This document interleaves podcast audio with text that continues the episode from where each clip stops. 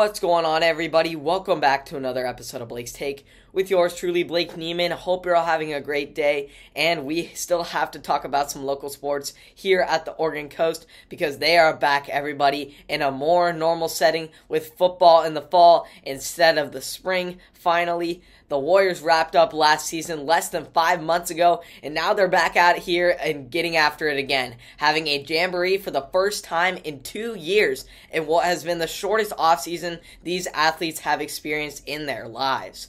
But new head coach Alex Firth made sure the Warriors got after it this summer with a new scheme and coaching staff. He wanted to make sure the built team, the team built up its chemistry going into this season. They have been in the weight room and out on the field since early June, which showed through and through in their first action of the season against Woodburn and South Albany at the Warriors Jamboree, where each offense was given 18 plays beginning at the 40 yard line. The Warriors started on offense against the Bulldogs with senior Jake Williams opening things up with a 37 yard touchdown reception.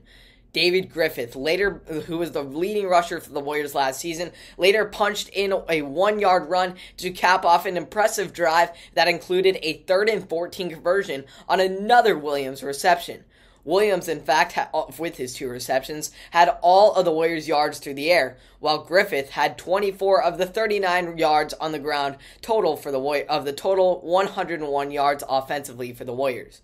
Philomath's defense hadn't changed one bit from last spring. Absolute domination, holding the Bulldogs to just 15 yards of total offense, all of which came on the ground, while sacking the quarterback four times, securing the Warriors' 12 0 victory in their first scrimmage. Now, against the Redhawks. The Warriors stayed on the field with their fantastic defense, holding the 5A Redhawks to 75 total yards, 34 on the ground and 41 through the through the air but the two personal foul penalties really cost the Warriors on one Red Hawk drive, ultimately allowing them to gain 30 yards of total penalty yardage, which uh, which put them in a position for a score. This now put the pressure back on the offense to respond, and they did just that once through the going through mainly through the air with 89 passing yards eh, from Caden Muir and Caleb Jensen this year, battling it out for the starting job with Ty May on a 10 yard touchdown uh, to Jensen. Uh, he opened up uh, with a touchdown connection to Ty May to tie this scrimmage up. It would ultimately go down in the wire than this one, though, as the Warriors were down to their final three plays starting at the 40 yard line. It was going to take some big time plays for the Warriors to pull off a win here. Well, the Warriors put together a spectacular three plays with a drop pass to Griffith, who took off for a 20 yard gain after the catch. Then Jan- Jensen dropped back and scrambled around the pocket with Redhawks in his face, rolling out to the sideline. He was about to get sacked, but he pitched the ball to Jacob Peters, who was right in play in the right place at the right time. He cut up field with blockers in front of him all the way down to the one yard line for one final play. Everyone knew who was going to get the ball. David Griffith but they still couldn't manage to stop it as he punched it in on the final play to give the Warriors the scrimmage victory in an exciting fashion for the home crowd. Warriors take down the Redhawks 12 6 and go 2 0 in the Jamboree. You can tell this group coming off a winning record last season is hungry for a playoff berth and a chance at playing for a state title, something they didn't get to do last spring, this spring.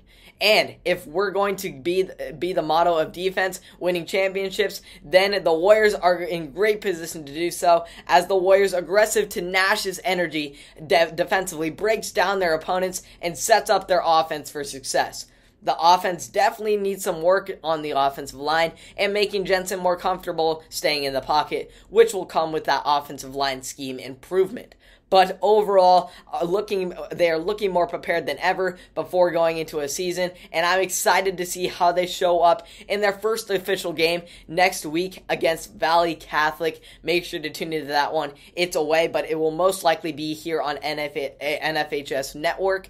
You can tune into that if you can't make the drive, and obviously I will give a recap of the game and my take on it. But overall, it's a great first start for the Warriors. I thought they did really well coming out with a new scheme not much time to of an off season to prepare, but Coach Firth and we we got after it this off season, and the the defense is still incredibly successful, even with the loss of the uh, the great linebacker Isaiah Blackburn and the defensive leader, defensive back leader Blaine Guzman. But they are still really good, really solid defensively. Uh, nothing has changed there. Coach Stevie from last year, the defensive coordinator, is still on the staff, helping out with new defensive coordinator Coach Love. That is a great duo right there. That's bound for success defensively, and Coach Firth is really getting the offense going for the linemen and for the skill position players. Linemen are getting that that technique down to really hold up a good pocket, so this pass game can really thrive and be in full force action.